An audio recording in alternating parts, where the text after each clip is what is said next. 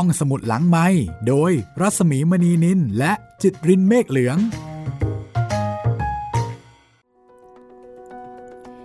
ตอนรับคุณผู้ฟังเข้าสู่ห้องสมุดหลังใหม่นะคะ ตอนที่2ของรวมเรื่องสั้นชุดเพื่อนนอนค่ะ สวัสดีคุณจิตริน สวัสดีครับพี่หมีเอ๊ะต้องเรียกคุณคุณนายองุ่นหรือเปล่า ได้เลยค่ะ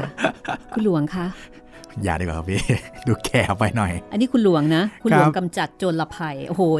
ชื่อชื่อเขาแสเรียบกมาว่ากเอ่อมีความคล้องจอง คือจริง ๆ แล้วตำแหน่งหรือว่าชื่อของขุนนางในสมัยก่อนอ๋อเนี่ยต้องได้รับการแต่งตั้งอย่างนี้เหรอพี่ใช่อ๋อและจะเท่มากก็คือจะมีการเอาลักษณะงานหรือว่าลักษณะเฉพาะตัวของคนคนนั้นเนี่ยมาตั้งเป็นชื่อ หลวงกำจัดโจรภัย คือฟังชื่อนี่ก็รู้ใช่ไหมว่าคนเนี้ยเป็นขุนนางฝ่ายไหน ใช่ อันนี้ก็คือเป็นตำรวจหลวงกำจัดโจรภัยนะคะ คือเขาเรียกว่าราชทินนามมั้งคะหลวงกำจัดโจรภัยก็เป็นนายตำรวจพ่อไม้นะคะเป็นหนุ่มใหญ่ คุณนายองุ่นนี่ก็เป็นสาวใหญ่เช่นกัน คือสมัยก่อน 40เนี่ยถือว่าใหญ่มากเลยนะคะ อันนี้ผ่านสามีมาแล้วสองคนครับ ถือว่าอายุเยอะค่ะ ไม่เหมือนสมัยนี้นะคะ สมัยนี้ 40 นี่ยังดูแบบอืมโอ้อ๋ออ๋ออยู่เออ มันยุคสมัยเปลี่ยนไป สมัยก่อนคนวัย 40 ถ้าเกิดว่ายังดูสวยดูสาวนี่ ถือได้ว่าไม่ธรรมดา ไม่งั้นจะมีเพลง 30 ยังแจ๋วเหรอใช่ไหมนั่นน่ะสิครับ ก็อันเนี้ยแสดงว่าแต่ก่อนโดยทั่วไป 30 มันต้องไม่แจ๋วไงสามสิบนี่แสดงว่าแก่แล้วอย่างนี้เหรอพี่ ใช่ไหมล่ะ ที่บอกอืม30 ยังแจ๋วอะครับแล้วไงอะก็แสดงว่าโดยทั่วไป 30 ไม่ค่อยแจ๋วใช่ไหม ไม่รู้สิครับ ถึงได้บอกว่า ว้าว 30 ยังแจ๋ว แต่อันนี้คุณนายองุ่นนี่40 นะคะ แล้วก็ยังดูสวย ยังดูมีเสน่ห์ด้วย แต่ที่น่ากลัวก็คือ เธอถูกข่าวลือนะ เป็นที่ร่ำลือไปทั่วทั้งจังหวัด ว่าเธอรวยด้วยสามี รวยด้วยการฆาตกรรมสามี แล้วสามีของเธอทั้งสองคนนั้นก็ถือได้ว่าเป็นเศรษฐี เป็นคนมีเงินเป็นคนร่ำรวยและแล้วทรัพย์สมบัติทั้งหลายทั้งปวงของสามี ก็ตกอยู่กับเธอ โดยที่บรรดาญาติๆของสามีนั้น ไม่มีเอี่ยวเลย คือสามีเนี่ยทำพินัยกรรมยกให้เธอแต่เพียงผู้เดียวทั้งคู่เลย มันก็น่าสงสัยอยู่เหมือนกันนะคะ วันนี้เดี๋ยวเราจะมารู้ความลับละค่ะต่อจากตอนที่แล้วเลย ซึ่งเธอบอกว่า เธอจะสารภาพแล้วนะ แล้วก็สารภาพดื้อๆเลย อ่า บอกเลยนะคะว่า ฉันฆ่าเองสองคนเลยค่ะ โดยเจตนาค่ะ อะไรกันครับเนี่ยอ่าฮะตั้งใจจะสารภาพกับท่านผู้กำกับนี่แหละค่ะ ส่วนในร้อยตำรวจหนุ่มๆคนนั้นเนี่ยอ้อพูดจาไม่รู้เรื่องค่ะยโส เพราะฉะนั้นไม่ให้ความร่วมมือค่ะ แต่ถ้าเกิดจะเป็นเป็นคุณหลวงเป็นท่านผู้กำกับคุณหลวงคนนี้เนี่ยแหมยินดี เหมือนกับเคมีเข้ากันอะไรทำนองเคมีตรงกัน เพราะฉะนั้นดิฉันจะสารภาพกับท่านค่ะ เอ๊ยยังไง คุณหลวงกำจัดนี่ไปไม่เป็นเลยนะคะ เมื่อเจอกับเอ่อผู้ต้องหาที่มีลักษณะแบบนี้ แล้วก็ดูเหมือนว่าคุณหลวงกำจัดนี่จะมีความถูกอกถูกใจนะคะ ตั้งแต่ตอนที่เหยียบย่างขึ้นมาบนเรือนของคุณนายองุ่นเลยนะ ถ้าสังเกตดูแหมดูชื่นชมไปหมดอุ้ยอันนี้ดีอันนี้สวย คือดูร่มรื่นน่าอยู่ตั้งแต่บ้านจนกระทั่งถึงเจ้าของบ้าน ครับ ดูดีไปหมดเลย ช่างเป็นการขึ้นมา กระทำการสืบสวนสอบสวนที่น่ารื่นรมสินี่กระไร ครับ ชักยังไงยังไงแล้วใช่ไหมคะตังหิดตังหิด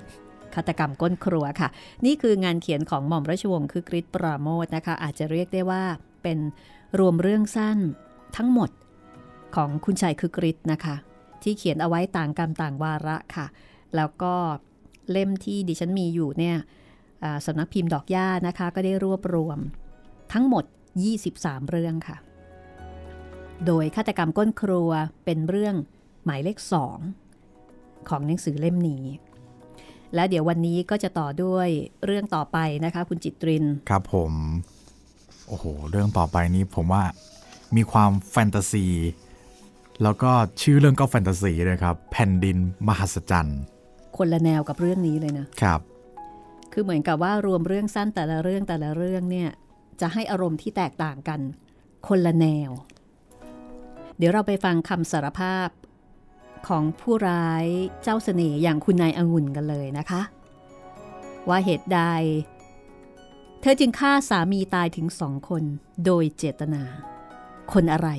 จะใจคอโหดเหี้ยมได้ถึงเพียงนี้ แล้วเธอจะโดนลงโทษสถานใดนะคะ ติดตามได้เลยค่ะ ฆาตกรรมก้นครัว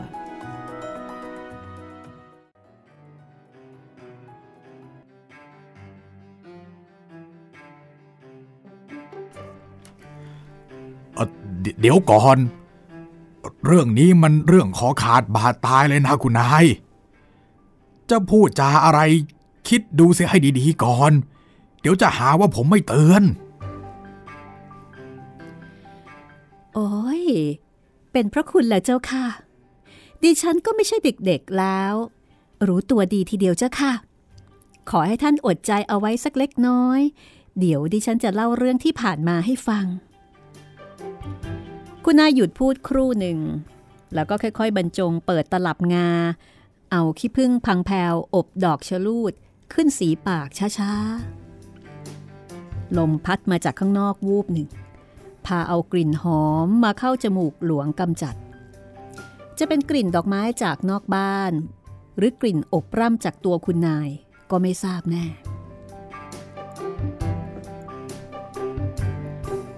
เมื่อดิฉันได้กับนายเพิ่มนั้น ดิฉันอายุ 30 กว่าแล้ว ไม่ใช่เด็กๆ แต่นั่นแหละเจ้าค่ะ จะว่าไปก็เหมือนเด็กๆ เพราะดิฉันไปอยู่ในวังที่กรุงเทพแต่ยังเล็กๆ กลับมาบ้านเดิม ก็อายุมากแล้ว ไม่รู้จักว่าใครเป็นใคร พวกญาติพี่น้องของดิฉันแหละเจ้าค่ะ เขามาชักนำว่าพอเพิ่มเป็นผู้ใหญ่ และเป็นคนมีศีลมีสัตว์ แล้วมีหลักฐานดี ดิฉันก็หลงเชื่อ พอเขาส่งคนมาพูด ดิฉันก็เอออวย แต่พอได้เสียอยู่กินกันไปแล้วสิเจ้าคะ ดิฉันถึงได้รู้ว่า ไหนเพิ่มเป็นคนเลวอย่างไร ทรัพย์สมบัติที่แกมีนั้น แกได้มาจากการขูดเลือดคนจนทั้งนั้น นาและที่ดินทุกแปลง แกไม่ต้องซื้อหา แต่ได้มาจากการบังคับจำนำจำนอง เอาจากคนที่หมดหนทาง ที่ไหนเพิ่มทำโรงสีร่ำรวยเป็นนักหนา ก็เพราะขูดเลือดชาวนา ไหนจะกดราคาข้าว ไหนจะโกงด้วยสัตว์ด้วยถังที่ตวง ไหนจะเอารัดเอาเปรียบไปเสียทุกทาง ไหนเพิ่มเป็นคนโลภและโลภในสมบัติของผู้อื่น เห็นใครมีก็ต้องอิจฉาตาร้อน คิดโค่นคิดทำลายเขาไป ตัวยิ่งมีมากขึ้น ก็ยิ่งโลภมากขึ้น ยิ่งเอารัดเอาเปรียบทำให้คนอื่นเดือดร้อนมากขึ้น ดิฉันเนี่ยเป็นคนขี้สงสารมนุษย์เจ้าค่ะ เห็นคนจนตาดำๆก็อยากจะช่วยเหลือ ยิ่งเห็นคนพวกนี้ต้องลำบากเพราะนายเพิ่ม ดิฉันก็ยิ่งเกลียดชังแกมากขึ้น จนในที่สุด ตัดสินใจว่า ถ้านายเพิ่มยังอยู่ต่อไป ก็รังแต่จะทำให้คนเดือดร้อน ดิฉันจึงกำจัดเสียอะเอาแล้วคุณชิดล่ะครับ อ๋อ ในชิดมาทีหลัง ดิฉันก็นึกว่า เขาจะดีกว่าในเพิ่ม ท่านก็คงทราบดี ว่าในชิดค้าฝิ่น ก่อนที่จะได้เสียกัน ดิฉันก็เอาคำมั่นสัญญาว่าต้องเลิก เพราะทำต่อไปก็บาปกรรมเปล่าๆแต่พออยู่กินกันแล้ว เขาก็ไม่เลิกจริงเจ้าค่ะ ดิฉันยิ่งดูไป ก็ยิ่งเห็นว่าในชิดไม่ผิดกับนายเพิ่มเลยทำมาหาได้ไม่ใช่น้ำพักน้ำแรงของตน ดีแต่สูบเลือดเพื่อนมนุษย์ด้วยกัน ในชิด ยิ่งเลวกว่าในเพิ่มไปอีกนะเจ้าคะ เพราะในเพิ่มแกเป็นคนเอาซึ่งซึ่งหน้า โผงผางไม่กลัวคน แต่ในชิดเป็นคนขี้ระแวง ขี้สงสัยคนอื่น แล้วก็ลอบทำคนลับหลังเจ้าค่ะ ใครเข้ามาค้าขายกับในชิดแล้ว เป็นต้องเสียเปรียบทุกคนไป ถ้าเป็นเรื่องฝิ่นแล้วก็ต้องถึงชีวิตเจ้าค่ะ ในชิดลอบฆ่าคนมาเสียแล้วนักต่อนนัก อดิฉันรู้ความจริงเข้า ก็ทนไม่ได้ กรรมต้องสนองกรรม ดิฉันเลยตกลงใจกำจัดในชิดเสียอีกคนหนึ่ง เรื่องมันเป็นอย่างนี้แหละเจ้าค่ะ ใครๆ ก็พากันว่าดิฉันหวังสมบัติ แต่ท่านก็คงทราบแล้วไม่ใช่หรือว่า ดิฉันก็ไม่ใช่คนยากจน ถึงไม่รุ่มรวยหนักหนา ก็พอมีกินมีใช้ นี่ตั้งแต่สองคนนั่นตายไปแล้ว ดิฉันก็มุ่งหน้าแต่การกุศลทำบุญบ้าง ช่วยเหลือเพื่อนมนุษย์ด้วยกันบ้าง เออเดี๋ยวก่อนครับคุณนาย เออที่คุณนายว่า คุณนายกำจัดสามีเสียตั้งสองคนนั่นฮะ คุณนายทำอย่างไรครับ ผมอยากทราบวิธีการ อ๋อ ไม่ยากหรอกเจ้าค่ะ ท่านก็ทราบแล้วไม่ใช่หรือเจ้าคะ ว่าดิฉันไปอยู่กับคุณป้าในวังมาตั้งแต่เด็กๆ คุณป้าดิฉัน ท่านเป็นคนห้องเครื่องต้น ท่านได้อบรมดิฉันในการทำกับข้าว จนชำนาญทั้งหวานทั้งข้าว พูดไปก็จะเป็นการคุยนะเจ้าคะ แต่ใครๆ ก็พากันชมฝีมือของดิฉันไปทั้งวัง สมเด็จและโปรดนักทีเดียว แกงบวชของดิฉันนะเจ้าคะถึงกับรับสั่งว่า ถ้าไม่ใช่แกงบวชแม่องุ่นแล้ว อย่ารับดีกว่า เสด็จกรมหลวงนะเจ้าคะท่านพิถีพิถันเครื่องเสวยออกจะตายไป ท่านยังเคยรับสั่งเลยว่า กระบวนทอด กระบวนแกงแล้ว ไม่มีใครสู้แม่องุ่น จะหาตัวจับได้ ก็แต่ทางผัดยำแต่เจ้านายขนาดนั้น ท่านยังออกพระโอษชม นับประษาอะไรแก่ในเพิ่มในชิดที่เป็นคนบ้านนอก ดิฉันก็ปรนเปรอด้วยอาหารอย่างเต็มฝีมือ ปกติก็วันละสี่เวลา บางวันปลาหมอก็มากกว่านั้นสองคนนั่น ไม่เคยพบ ก็กินไม่ลืมหูลืมตาเจ้าค่ะ แล้วในอาหารนั่นคุณนายใส่เออใส่ฝีมือเจ้าค่ะ ใส่ฝีมือ ดิฉันปรุงอาหารเต็มความสามารถบำรุงบำเรอเต็มที่ เป็นต้นว่า เช้าขึ้นมา ก็ใช้อาหารเบาแต่มีประโยชน์ ไข่ลวกแต่พอดีบ้าง ไข่ดาวทอดให้เต็มจาน น่ารับประทาน ไม่สุกไม่ดิบเกินไป บางทีก็ไข่เจียวแบบฝรั่ง ใส่ไส้เสี่ยงจี้บ้าง เห็ดบ้าง ไก่บ้าง แล้วก็ต้องมีนมสด มีขนมปังกาแฟพร้อม ถ้าเห็นจะเบื่อ ดิฉันก็พลิกแพลงไปเป็นไข่ไก่ผิงไฟแบบไทยๆ พอเป็นยางมะตูมก็ใส่น้ำปลา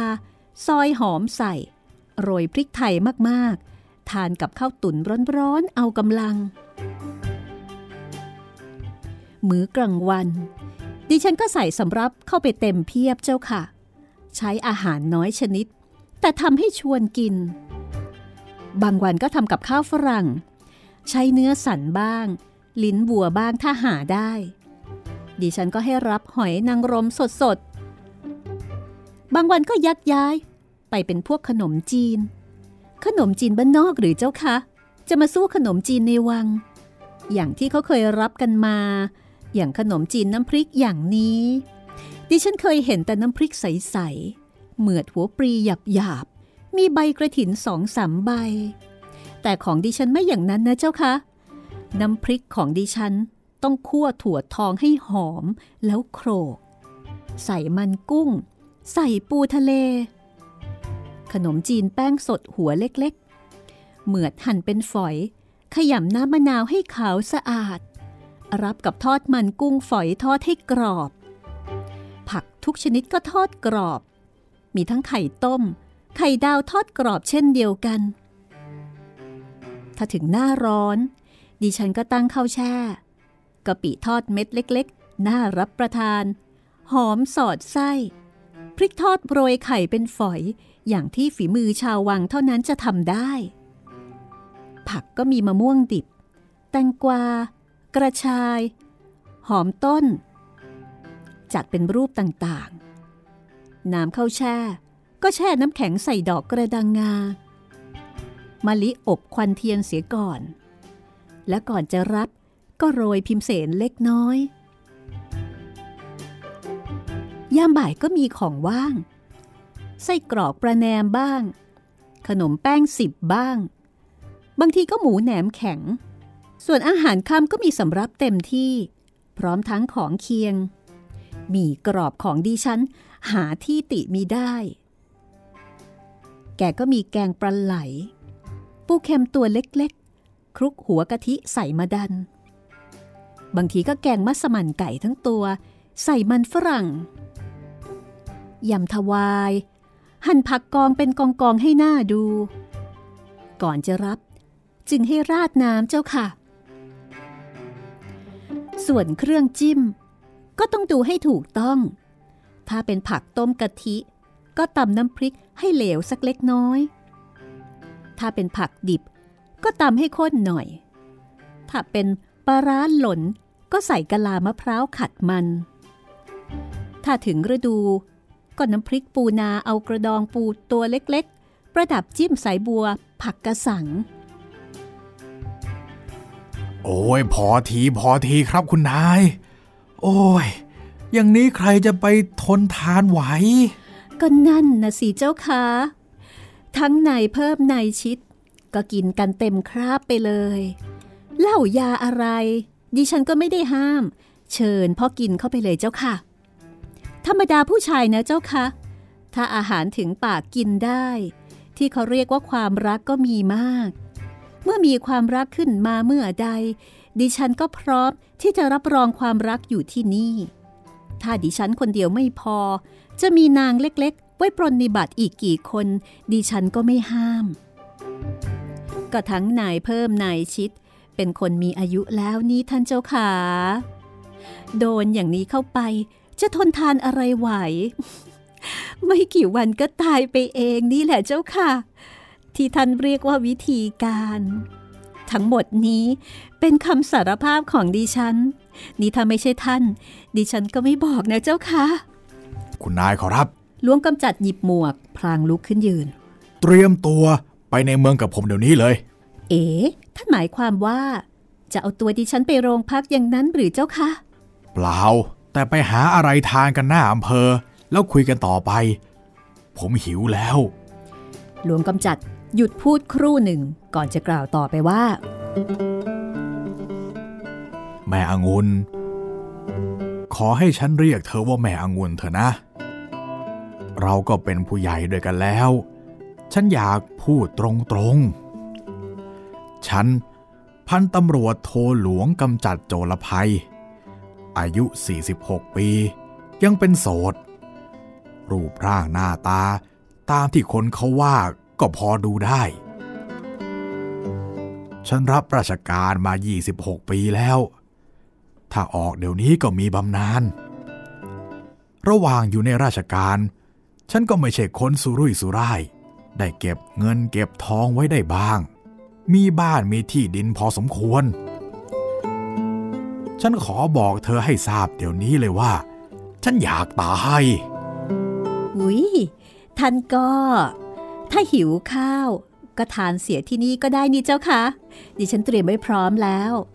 อาหารที่ดีนั้น ถ้ารับพอสถานประมาณ ก็ไม่เป็นอันตรายถึงชีวิตดอกเจ้าค่ะ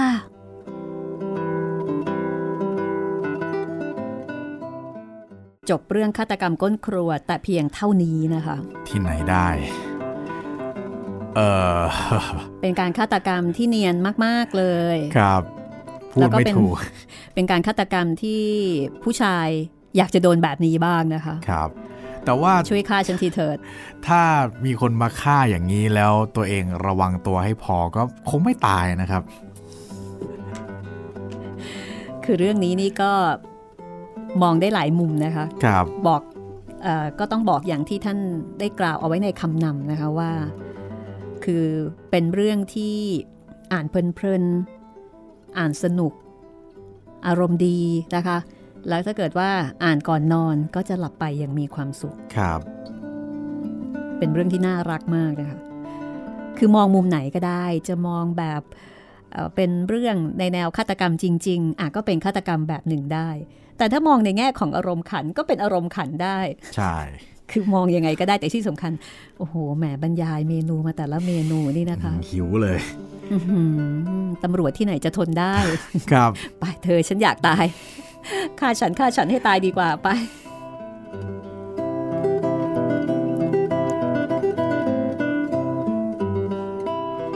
สำหรับเรื่องต่อไปนะคะ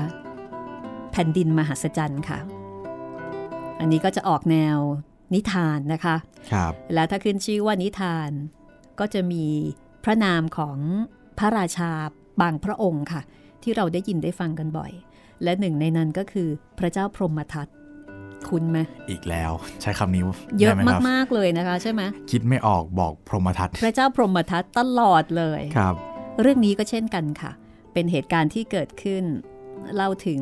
สมัยพระเจ้าพรหมทัตยังครองกรุงพาราณสีนะคะ แล้วก็เล่าถึงเศรษฐีคนหนึ่งที่มีทรัพย์สมบัติมากมาย แล้วก็มีลูกชาย 3 คน เรื่องราวจะเป็นอย่างไรต่อไป เดี๋ยวเราพักกันสักครู่หนึ่งแล้วกลับมาฟังแผ่นดินมหัศจรรย์ ช่วงหน้าค่ะ เดี๋ยวเรามาตอบข้อความทาง YouTube ทางกล่องข้อความกันบ้างนะคะ ครับผม ชาว YouTube เป็นยังไงบ้างคะช่วงนี้ ช่วงนี้ก็ต้องสวัสดีชาว YouTube กัน ไม่ได้เจอกันนานนะครับ ช่วงนี้ ชาว YouTube ครับยังคอมเมนต์กันมา เยอะแยะมากมายต่อเนื่องครับ คุณชนนิพาครับค่ะขอบคุณมากๆ ติดตามอยู่เสมอ ถ้าได้เรื่องสี่แผ่นดินจะเป็นที่ชื่นหัวใจเป็นอย่างยิ่ง โอ้ขอบคุณมากนะครับสี่แผ่นดินเรามีแล้วนี่คะมีแล้วครับ แต่แต่ว่ายังไม่ได้เอาลง YouTube ใช่ครับ แล้วก็ยังไม่ได้เอาลงเว็บไซต์ด้วยนะครับ ก็รอสักนิดนึงครับ พอดีว่าตอนมันเยอะมากครับ แล้วก็คุณทิพย์โอสด เขียนมาในเจ้าแม่นะครับ บอกว่า เรื่องเล่าที่มียักษ์ โลกปัดลูกระเบิด ไม่ให้ลงสะพานพุทธ แม่ผมก็เคยเล่าให้ฟังตอนเด็กอืมๆอืมนน่าจะเป็นเนื้อหนึ่งในเรื่องเล่าในเจ้าแม่ละมั้งครับ อันนี้จำไม่ได้แล้วน่าจะครับใช่นะคะครับะแล้วก็อันนี้อ๋อน้องเจเจครับ สวัสดีครับพี่ทั้งสอง ขอบคุณเรื่องดีๆ ให้เจเป็นกำลังใจด้วยนะครับอืมเจค่ะฟังครั้งแรก เรื่องผัดแผ่นดินแล้วก็สี่แผ่นดิน อ๋อ โอเค ขอบคุณนะครับ ค่ะ น้องเจเจก็ยังเป็นแฟนที่เหนียวแน่นของห้องสมุดหลังใหม่ ครับ ค่ะ เจเจก็เอ่อส่งมาในกล่องข้อความด้วยนะคะ ครับ มีการส่งรูปโจโฉมาให้ดูด้วยค่ะ คือตอนนี้น้องเจเจกำลังอินกับ โจโฉมากครับ แล้วก็ถามว่าเจอยากทราบว่าเรื่องอะไรต่อไปครับ โจโฉใกล้จะจบแล้วอ่าเจดูสามก๊กจบแล้วครับ อ่านแล้วด้วยครับโอ้โหขอบคุณมากเลยนะครับน้องเจเจ เรื่องต่อไปก็นี่แหละครับตอนนี้เพื่อนนอนคงทราบแล้วนะคะ ใช่เอ่อพี่หมีครับ เจเล่นจินตนาการทุกวันเลยครับ เล่นตามแบบสามก๊กส่งรูปมาให้ดูนะครับ อย่าหัวเราะนะครับ แล้วก็ ส่งรูปเหมือนกับเป็นกระดาษฉีกๆนะคะ อันนี้พี่หมีไม่เข้าใจอะน้องเจเจ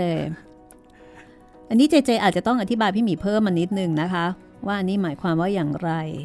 พี่หมีไม่หัวเราะค่ะ แต่ว่าพี่หมีงงค่ะ เจเจอธิบายมาด้วยนะครับ ครั้งหน้านะอะกลับไปที่ชาว YouTube กันต่อค่ะ มีท่านอื่นอีกไหมคะ คุณจิตเรียนครับผม คุณโสพลครับ ค่ะ ขอเรื่องผู้ดีของดอกไม้สดมาครับ เรามีอยู่นะคะ ครับผมค่ะ คิดว่าน่าจะได้ฟังค่ะค่ะโอ้อันนี้คุณอินดี้มามาเนียอันนี้แซวในแกว่นครับค่ะว่าบอกว่าถ้าในแกว่นเกิดในยุคนี้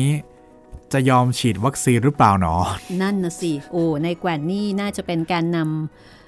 ของชาวบ้านในชุมชนเลยทีเดียวนะคะ ต่อต้านการฉีดวัคซีน ไม่แน่ใจนะหรือว่าอาจจะมีปัญหากับวัคซีนบางชนิดอะไรทำนองนั้น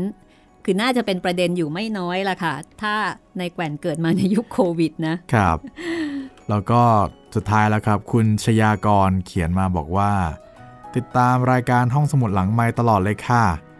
เรื่องที่ชอบฟังมากที่สุดคือจำปูนกับไผ่แดงค่ะอือืมมก็แสดงว่าชอบฟังเรื่องในแนว เรื่องสั้นแบบไทยๆย้อนยุคนิดน่าจะอย่างนั้นนะครับๆนะ แล้วก็เรื่องจำปูนนี่ต้องบอกว่าเป็นเรื่องสั้นที่มีพลังมากของเทพมหาปรยะค่ะครับ เอาละลองมาดูที่เพจนะคะที่คุณสามารถส่งข้อความมาได้ทาง inbox ของ Facebook Fanpage รัศมีมณีนินนะคะ คุณกาญจนาบอกว่า สวัสดีค่ะ ตอนนี้ฟังสามก๊กฉบับนายทุน ถึงตอน 22 อยู่อย่างสนุก ติดตามเกาะติด ในฐานะดูสามก๊กมาสองรอบ ยังไม่เคยอ่านเลยค่ะ ตอบยากนะคะ เห็นด้วยกับคุณชายไหม ระหว่างเล่าปีกขงเบ้ง โจโฉแต่คุณมีและคุณจิตรินเล่าสนุกสนานค่ะ ฟังเพลินมีความสุขค่ะ มาตรฐานไม่ตกเลยค่ะ ฟังมาเกือบ 10 ปีแล้วค่ะ ขอบคุณมากเลยนะครับ แล้วก็บอกว่าคือยังไม่สามารถที่จะตอบได้อย่างชัดเจนนะคะ ว่าเห็นด้วยกับมุมมองของหม่อมราชวงศ์คึกฤทธิ์หรือไม่ในเวอร์ชั่นที่เป็นทีมโจโฉเนี่ยนะคะ คงต้องกลับไปดูสามก๊กรอบสามละมัง แล้วจับสังเกตเป็นฉากไปค่ะ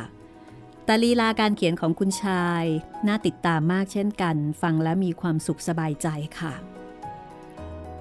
ขอบคุณคุณการจนานะคะ ขอบคุณนะครับอันนี้เราก็อ่านกันพอหอมปากหอมคอนะคะสำหรับฟีดแบ็หรือว่าความเห็นนะคะ ที่แฟนๆรายการห้องสมุดหลังไม้ได้ส่งมาในหลายๆ ช่องทางค่ะ ครับผมย้ำช่องทางการติดต่อสื่อสารกันอีกรอบหนึ่งนะครับ 3 ช่องทางทางแฟนเพจ Facebook ไทย PBS Podcast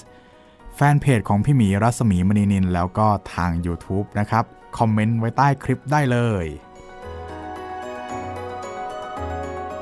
ไปต่อกันเลยค่ะ จะพาทุกท่านเข้าสู่แผ่นดินมหัศจรรย์ จากงานเขียนของหม่อมราชวงศ์คึกฤทธิ์ปราโมทนะคะ ลองดูสิว่า มหัศจรรย์ขนาดไหน มหัศจรรย์อย่างไร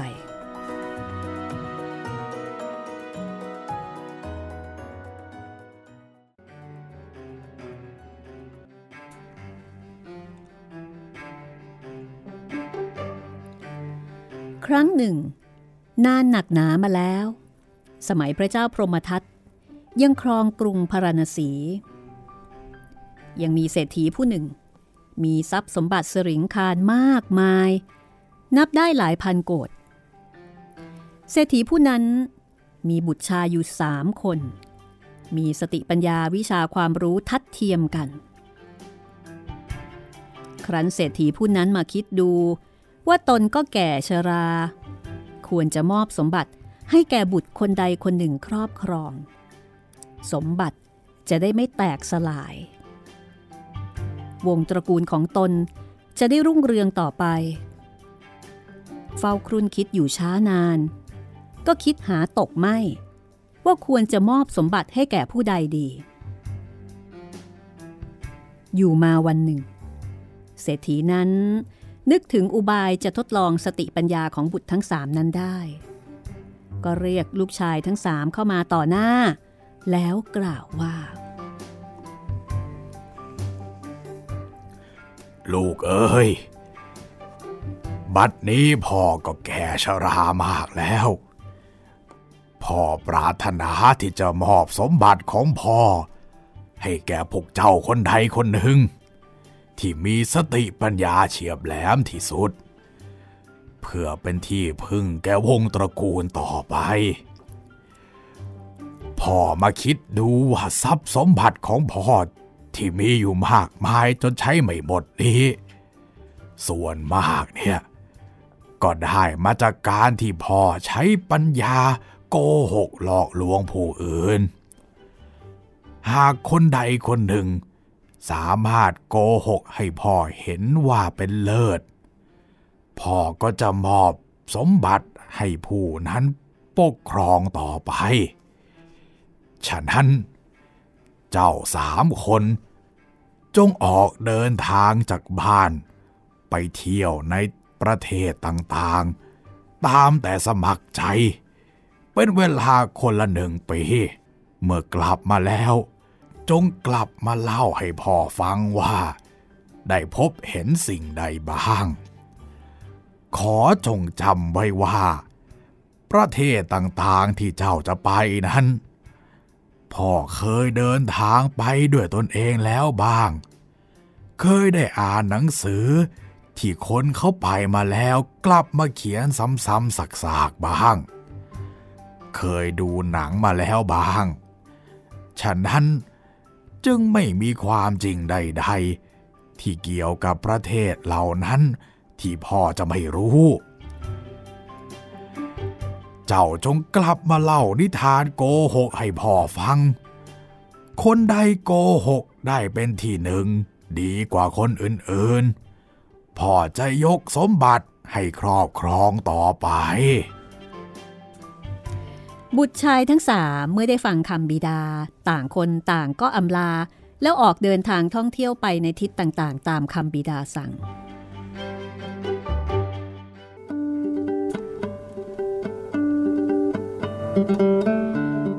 เมื่อปีหนึ่งผ่านไป บุตรชายคนใหญ่กลับมาถึงบ้านก่อน จึงเข้าไปหาปีดาทำความเคารพอันควร และเมื่อได้ทักทายปราศัยกันแล้ว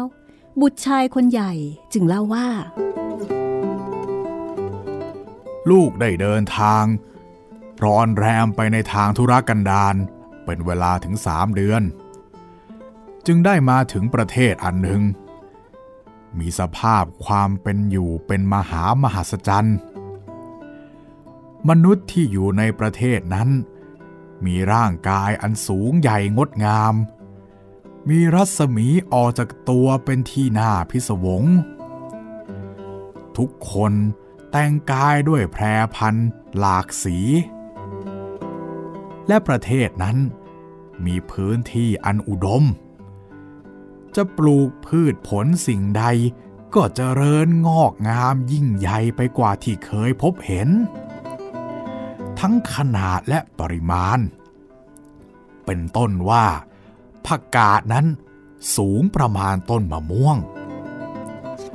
กล้วยน้ำว้า ผลเท่าตุ่มสามโคก ผลพุทรานั้นมีขนาดมะพร้าวห้าว แต่คนที่อาศัยอยู่ในประเทศนั้น จะได้บริโภคพืชพันธุ์ธัญญาหารก็หาไม่ คงจะปลูกสิ่งเหล่านี้ไว้ดูเล่น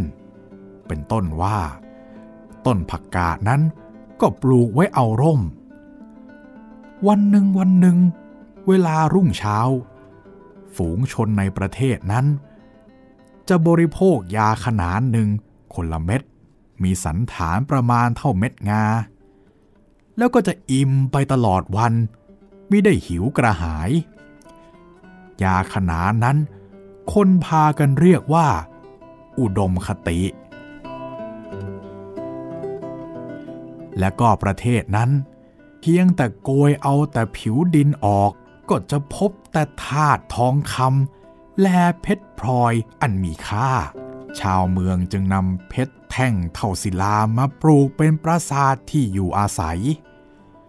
ส่วนเครื่องประกอบเคหะ ตลอดจนภาชนะเครื่องใช้สอยต่างๆทำด้วยทองคำทั้งสิ้น แต่โดยเหตุที่เหล็กนั้นมีน้อย จึงถือกันว่าเป็นของมีค่า ต่างพากันเอามาเป็นเครื่องประดับ ผู้ดีมีสกุลในประเทศนั้น จะใช้อาพร ล้วนแล้วไปด้วยเหล็ก มีโซ่เหล็กคล้องคอ มีกำไลเหล็ก ใส่ข้อมือและข้อเท้า และเหล็กนั้น ยิ่งเก่ามีสนิมขึ้น ก็ยิ่งมีราคา เพราะถือกันว่า มีสีสันงาม ในประเทศนั้น มีแม่น้ำอยู่สามสาย สายที่หนึ่งนั้น มีน้ำอบฝรั่งไหลอยู่เป็นนิด สายที่สองนั้นเป็นสุราอย่างดี และสายที่สามนั้นเป็นน้ำมันเบนซิน คนในประเทศนั้น ก็ไม่ได้ใช้ยวดยานพาหนะ เวลามีกิจธุระก็เหาะเหินเดินอากาศไปได้ด้วยกำลังบรมณูซึ่งคนในประเทศนั้น รู้จักนำเอามาใช้ให้เป็นประโยชน์ จนสามารถควบคุมดินฟ้าอากาศได้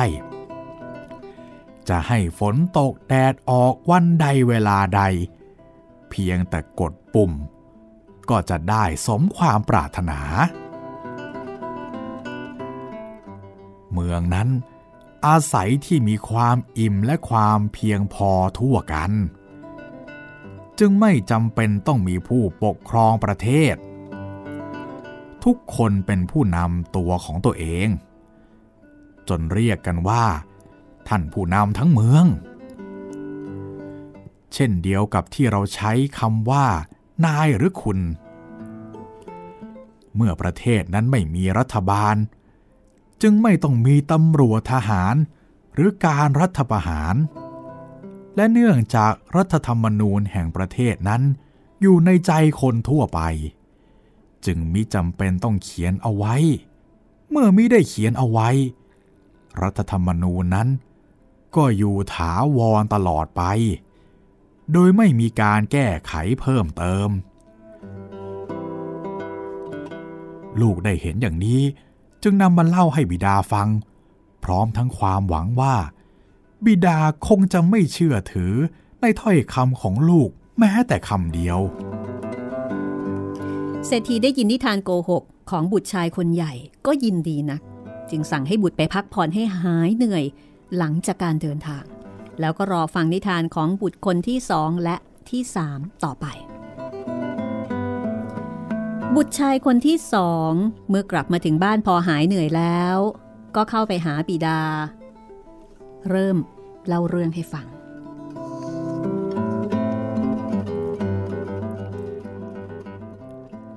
ลูกได้เดินทางไปในหลายประเทศ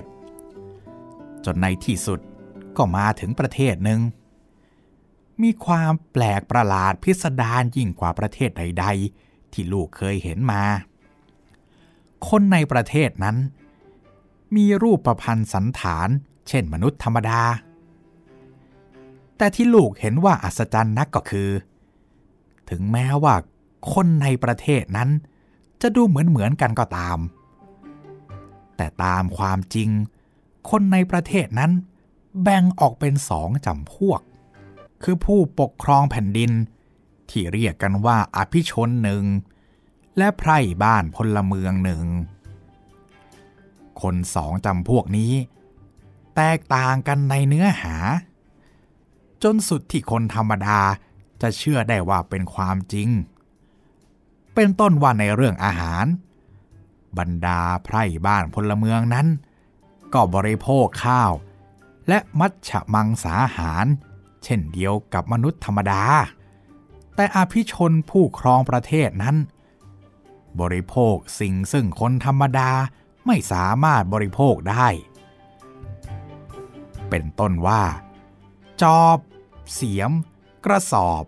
รถจีบรถถัง รถไฟ และสนามบิน ตลอดจนถนนหนทางเป็นสายๆเมืองนั้นถ้าจะว่าไป ก็เป็นเมืองที่อุดมสมบูรณ์ยิ่งนัก แต่ไพร่พลเมืองกลับต้องอดอยาก จะเป็นเพราะเหตุผลใดไม่ปรากฏ และราคาสินค้าทั้งปวงนั้น ก็แพงเหลือประมาณ แต่รายได้ของไพร่บ้านพลเมืองนั้น กลับลดลงทุกๆวัน ส่วนรายได้ของผู้ปกครองแผ่นดินนั้น กลับสูงยิ่งขึ้นกว่าเก่า ทั้งที่คนจำพวกนั้น ไม่ต้องไปซื้อหาสิ่งใด หากจะปรารถนาอย่างใด ก็ได้สมความปรารถนาทุกประการด้วยอิทธิฤทธิ์หรือที่ภาษาเมืองนั้น เรียกว่าอิทธิพล บรรดากฎหมายต่างๆ ตั้งแต่รัฐธรรมนูญปกครองประเทศ ไปจนถึงกฎหมายปลีกย่อย อภิชนผู้ปกครองประเทศ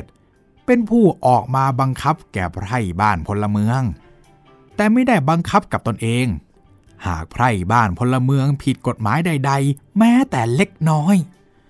ก็จะต้องรับโทษแสนสาหัส ส่วนอภิชน ถึงแม้ว่าจะผิดเป็นอย่างชะกัน ก็มีทางหลีกเลี่ยงประนีประนอมได้ เวลาบ้านเมืองยุคเข็น หากไพร่บ้านพลเมืองจะเปล่งเสียงตามวิสัยของคนที่มีความเดือดร้อน ก็จะต้องได้รับโทษทัน แต่หากอภิชนด้วยกัน จะคิดปฏิวัติ หรือรัฐประหาร เพื่อโค่นล้มรัฐบาลแล้วตั้งตัวเองเป็นใหญ่ มีฐานะตำแหน่งสูงก่อไปด้วยทรัพย์สริงคารเป็นอันมาก แต่ถ้ารัฐประหารไม่สำเร็จ ถูกจับได้เสียก่อน ก็จะได้ทรัพย์เป็นอันมากเช่นเดียวกัน เพื่อเป็นทุนไปเที่ยวต่างประเทศ เมื่อผู้ปกครองแผ่นดิน และผู้ถูกปกครอง มีภาวะอันแตกต่างกันดังนี้ คนทั้งสองจำพวกนั้นก็ประดุดอยู่ต่างกันคนละโลก ทั้งที่มีเคหสถานอยู่ติดกัน และมองเห็นหน้ากันอยู่ทุกวัน และก็ประเทศนั้น ปกครองด้วยระบอบประชาธิปไตย มีพระมหากษัตริย์อยู่ใต้รัฐธรรมนูญ กล่าวคือ พระมหากษัตริย์ และอาณาประชาราชนั้น อยู่ใต้กฎหมาย ส่วนผู้ที่มิใช่พระมหากษัตริย์ และมิใช่ราษฎรนั้น อยู่เหนือกฎหมายทั้งสิ้น ลูกได้เห็นมาดังนี้ ซึ่งเป็นเรื่องที่ไม่น่าจะเป็นไปได้ และไม่น่าเชื่อถือเลย หวังว่าบิดาจะไม่เชื่อถือคำบอกเล่าของลูก แม้แต่คำเดียว เศรษฐีได้ยินบุตรคนที่สองเล่าเรื่องโกหกให้ฟังก็ยินดีนะลูบหลังบุตร พรางสั่งให้ไปพักผ่อนร่างกาย เพื่อรอบุตรคนที่สามต่อไป ฝ่ายบุตรคนที่สามเมื่ออำลาบิดาไปแล้ว ก็ไปหลบอยู่ในบ้านสตรีในตำบลหนึ่ง เรียกว่าบางกะปิ ครั้นถึงเวลาค่ำคืนสงัดผู้คน ก็ไปซุ่มอยู่ในสถานที่หนึ่ง อันเป็นสมัชชา เรียกว่าคาเทพอครบเวลาหนึ่งปี ก็กลับบ้านเข้าไปหาบิดา แสดงคารวะ แล้วนั่งในที่อันควร พรางเริ่มเล่าเรื่องของตนต่อไป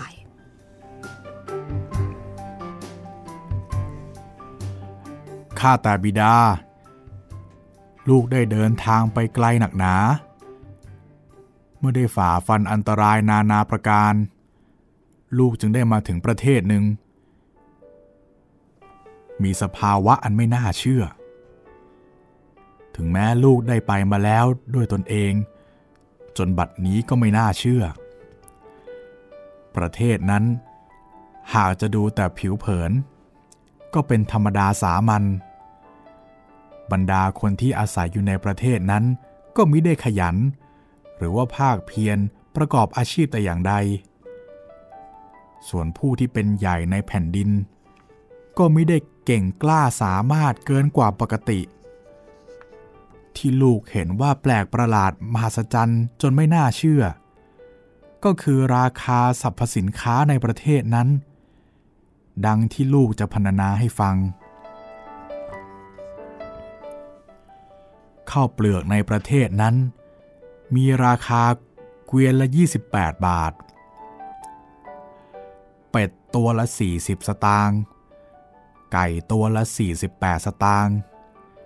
เนื้อหมูซื้อทีละห้าสตางค์ก็พอกินทั้งครอบครัว ไข่เป็ดสองฟองสามสตางค์ปลาทูหนึ่งเข่งมีหกตัว ราคาเข่งละสี่สตางค์ครอบครัวใดจ่ายกับข้าววันละห้าสิบสตางค์ก็นับว่าเป็นธรรมดา ถ้าวันละบาทก็เป็นอย่างมัธยัติ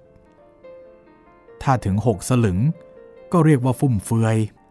หากไม่ประสงค์จะบริโภคที่บ้าน จะบริโภคก๋วยเตี๋ยว ก็มีราคาชามละห้าสตางค์สิบสตางค์เป็นอิ่ม ถ้าจะนั่งพัฒคารเสพอาหารอย่างดี อาหารนั้นมีราคาโต๊ะละ 8 บาท กับข้าวสิบกว่าอย่าง หรือถ้าจะดื่มด้วยสุราต่างประเทศ ชนิดวิสกี้ตราขาว ก็ขวดละ 4 บาท 50 สตางค์โซดาเย็น ขวดละ 6 สตางค์หากจะสูบบุหรี่หลังอาหาร บุหรี่ตราดาว มีราคาซองละ 9 สตางค์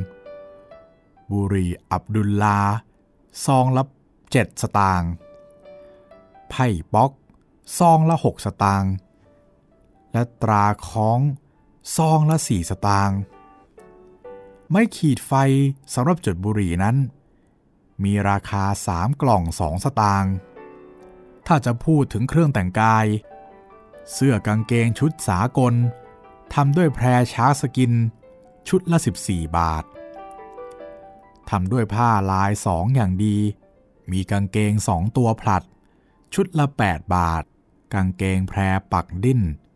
ตัวละ 85 สตางค์ เสื้อเชิ้ตตัวละ 50 สตางค์รองเท้าหนังนอก คู่ละ 6 บาท รองเท้ายางคู่ละ 28 สตางค์ผ้าเขาม้าหน้ากว้าง พื้นละ 12 สตางค์ถุงเท้าผู้ชาย คู่ละ 6 สตางค์ประชาชนในประเทศนั้น หากมีธุระจะต้องเดินทางไปนอกบ้าน หากขึ้นรถรางรอบเมือง ต้องเสียค่าโดยสารเพียง4สตางค์แล้วคนก็ไม่เบียดเสียดกัน หากจะไปสามล้อ ก็มีอัตราค่าโดยสาร ชั่วโมงละ 40 สตางค์2ชั่วโมง 70 สตางค์หรือถ้าจะขึ้นรถยนต์แท็กซี่ ก็มีอัตราค่าโดยสาร ชั่วโมงละ 40 สตางค์เท่ากัน หรือถ้าหาก จะต้องการรถยนต์ใช้เป็นส่วนตัว รถยนต์นั้นมีราคาเพียง 1,700 บาท ผ่อนส่งเดือนละ 30 บาท ถ้าไปกลางทาง หิวน้ำจะแวะรับประทานเครื่องดื่มอย่างอ่อน กาแฟดำร้อนขายถ้วยละสามสตางค์ดำเย็นถ้วยละห้าสตางค์อย่างที่เรียกกันว่ายกล้อ นมสดราดหน้า ถ้วยละเจ็ดสตางค์เป็นอย่างสูง ถ้าต้องการเครื่องดื่มอย่างแรง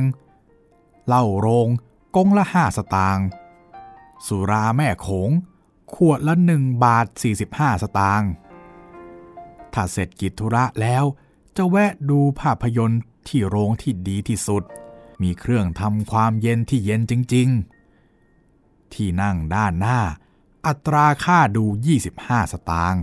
ด้านหลัง 32 สตางค์ หรือถ้าเป็นวันมงคลจะตัดผม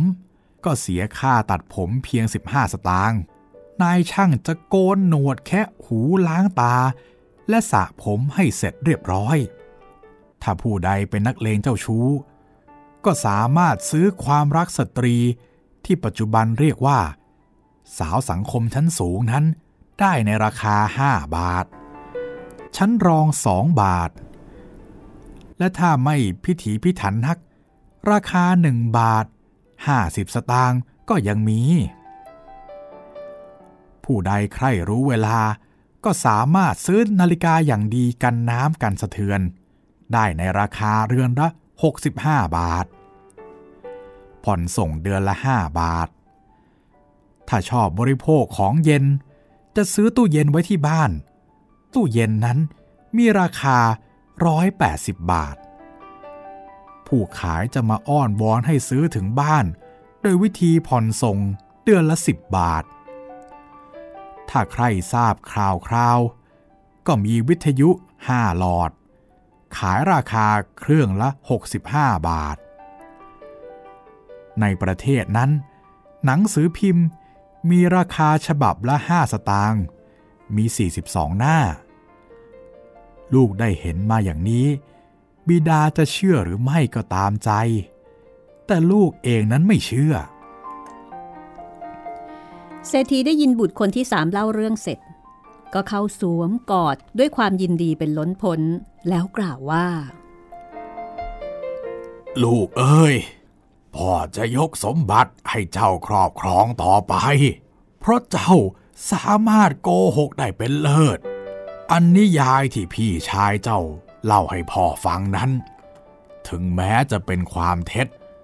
ก็ยังอาจมีหนทางเป็นจริงได้ แต่นิยายของเจ้านั้น เป็นความเท็จโดยสมบูรณ์ ไม่มีหนทางที่จะเชื่อถือได้เลย แม้แต่คำเดียว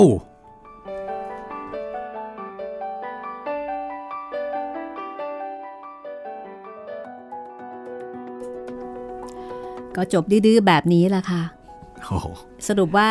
ไอ้เจ้าลูกชายคนที่สามชนะเลิศครับโกหกได้ดีที่สุด โกหกได้ดีที่สุด คือเรื่องนี้โดยเฉพาะรายละเอียดช่วงหลังเนี่ยเราอาจจะไม่อินแล้วก็อาจจะนึกไม่ออกครับ เพราะว่า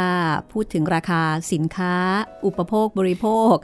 เอ่อเรียกว่าเป็นราคาของการใช้ชีวิตในยุคนั้นครับนะคะ ปี 2495 เพราะฉะนั้นประเด็นนี้ก็คงจะได้เห็นว่าท่านต้องการที่จะเสียดสีประเด็นไหนอย่างไรนะครับ คือเรื่องอื่นพอเป็นไปได้ แต่ถ้าเกิดของราคาถูกแบบนี้เนี่ยไม่มีทางเป็นไปได้เด็ดขาด ผักกาดต้นเท่ามะม่วงนี่มีโอกาสเป็นไปได้มากกว่าอ่าฮะอันนี้เป็นอารมณ์ขันที่เจ็บแสบมากนะคะ ก็ครับแสดงให้เห็นว่า เออนะ ช่วงนั้นนี่ก็อาจจะกำลังมีปัญหาเรื่องเศรษฐค่าคกิรจองชีพอ่าเศรษฐกิจครับอะไรทำนองนั้นนะคะ คือถ้าเกิดเราอยู่ในยุคนั้นสมัยนั้นอ่านเรื่องนี้แล้วเนี่ยทุกคนก็จะหัวเราะกากากากากแล้วค่ะ ด้วยความสะใจ จริง ๆ อยู่สมัยนี้ก็ก็ก็ได้นะครับ ยังยังมียังพอได้อยู่นะ ยังหลงเหลือมาอยู่นะครับ บางอย่าง เพียงแต่ว่าโดยรายละเอียดนี่อาจจะนึกไม่ค่อยออกอ่าใช่แต่ก็แสดงว่าคงคงเป็นราคาที่เรียกว่าถูกมากในยุคนั้นครับ แล้วก็ราคาจริงในยุคนั้นก็คงจะแพงกว่านี้ พอสมควร สำหรับตอนต่อไปคุณจิตรินครับผมอ่าบอกหน่อยตอนต่อไปจะมีชื่อเรื่องว่า เกาะร้างทางรักครับ อันนี้มีคำว่ารักปรากฏอยู่ด้วยนะ จะเป็นเรื่องรักจริง ๆ หรือเปล่าอืมจะต้องมีพระเอก มีนางเอกหรือเปล่าอ่า แล้วก็เป็นเกาะร้างด้วยนะครับ ติดตามต่อไปค่ะสำหรับเรื่องสั้นเกาะร้างทางรัก จากหนังสือเพื่อนนอน หม่อมราชวงศ์คึกฤทธิ์ปราโมชแต่คุณผู้ฟังสามารถที่จะฟังได้ตอนที่ยังไม่นอนก็ได้นะคะ ครับ หรือถ้าเกิดว่าจะเอาให้ตามแนวคิดตาม concept เดิม จะเก็บเอาไว้ฟังก่อนนอนแหมอันนี้ก็ แล้วแต่ น่าจะโอเคเลยนะคะ ตามอัธยาศัยได้เลย วันนี้หมดเวลาของห้องสมุดหลังใหม่แล้ว เราสองคนลาไปก่อนนะคะ สวัสดีครับ สวัสดีค่ะ ห้องสมุดหลังไม้โดยรัสมีมณีนินและจิตรินเมฆเหลือง